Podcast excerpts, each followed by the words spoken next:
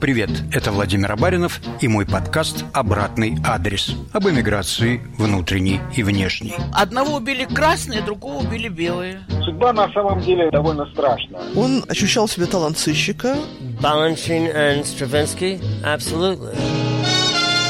Подписывайтесь, оставляйте комментарии, обязательно присылайте мне свои истории и не забывайте указывать обратный адрес.